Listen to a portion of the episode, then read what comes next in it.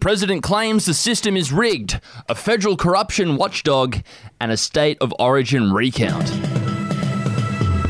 Hello, my name is Wendell Hussey, And I'm Errol Parker. and it is Friday, the 6th of November, and we're beaming out of the Budgie Smuggler studio. Use the code BETOOTA for free express shipping on any order you place at budgiesmuggler.com.au. All right, we'll get this show rolling with a story that is dominating the news cycle, and President, who was initially elected with less votes than opponent, claims the system is now rigged. Yes, it is looking more and more like a Biden presidency is on the cards, and because of that, Donald Trump has criticized the electoral system that got him in the White House in the first place. With mail in votes piling up for Biden in key states like Michigan, Pennsylvania, Georgia, and Nevada, Trump has lashed out. He's accused uh, Joe Biden and the system of being rigged and trying to steal the election from him. And that is, of course, in stark contrast to what he was saying when he won in 2016 with a far lesser share of the popular vote than his previous opponent. Yeah, it looks like this thing could drag on for quite some time with the uh, potential legal action on the cards. Certainly does. He did say to our paper that he wants every single vote recounted until he comes out on top, but I can't see that happening, really. Now, for some political news from home soil, and the federal corruption watchdog should be this 14 year old pug with obvious breathing problems, says our Prime Minister. Yeah, I'm not sure this is what everyone had in mind, Wendell. But rather than hand the keys over to just any old corruption watchdog, Scott Morrison has nominated an old pug he knows uh, to keep an eye on things at a federal level. Yeah, it's not exactly a Roddy or a Ridgeback barking at you at the front gate, is it, Errol? No, no, mate, it's not. But, uh, you know, it does serve the interests of our federal politicians, which I think why the pug's been put forward. Makes sense there.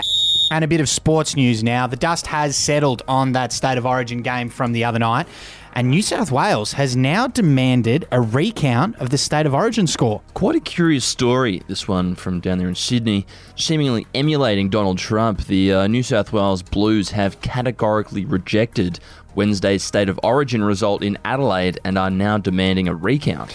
Yeah, Brad Fittler spoke to us and he said the game was stolen from us. We took an early lead and then suddenly all these points came from the Maroons. Points out of nowhere. The occasional try, that's it.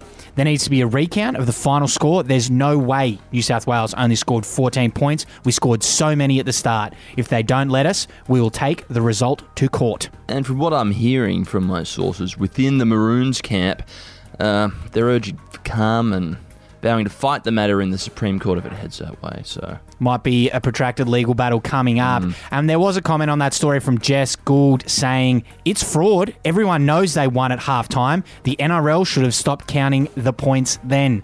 Sounds like a cockroach fan down there in New South Wales. And the quote of the day today comes from the Premier of that state down there, Gladys Berejiklian, who said this. I haven't heard what she said today, but can I make it very clear? On Sunday evening, I texted her to congratulate her on her election win and said I was keen to talk about borders.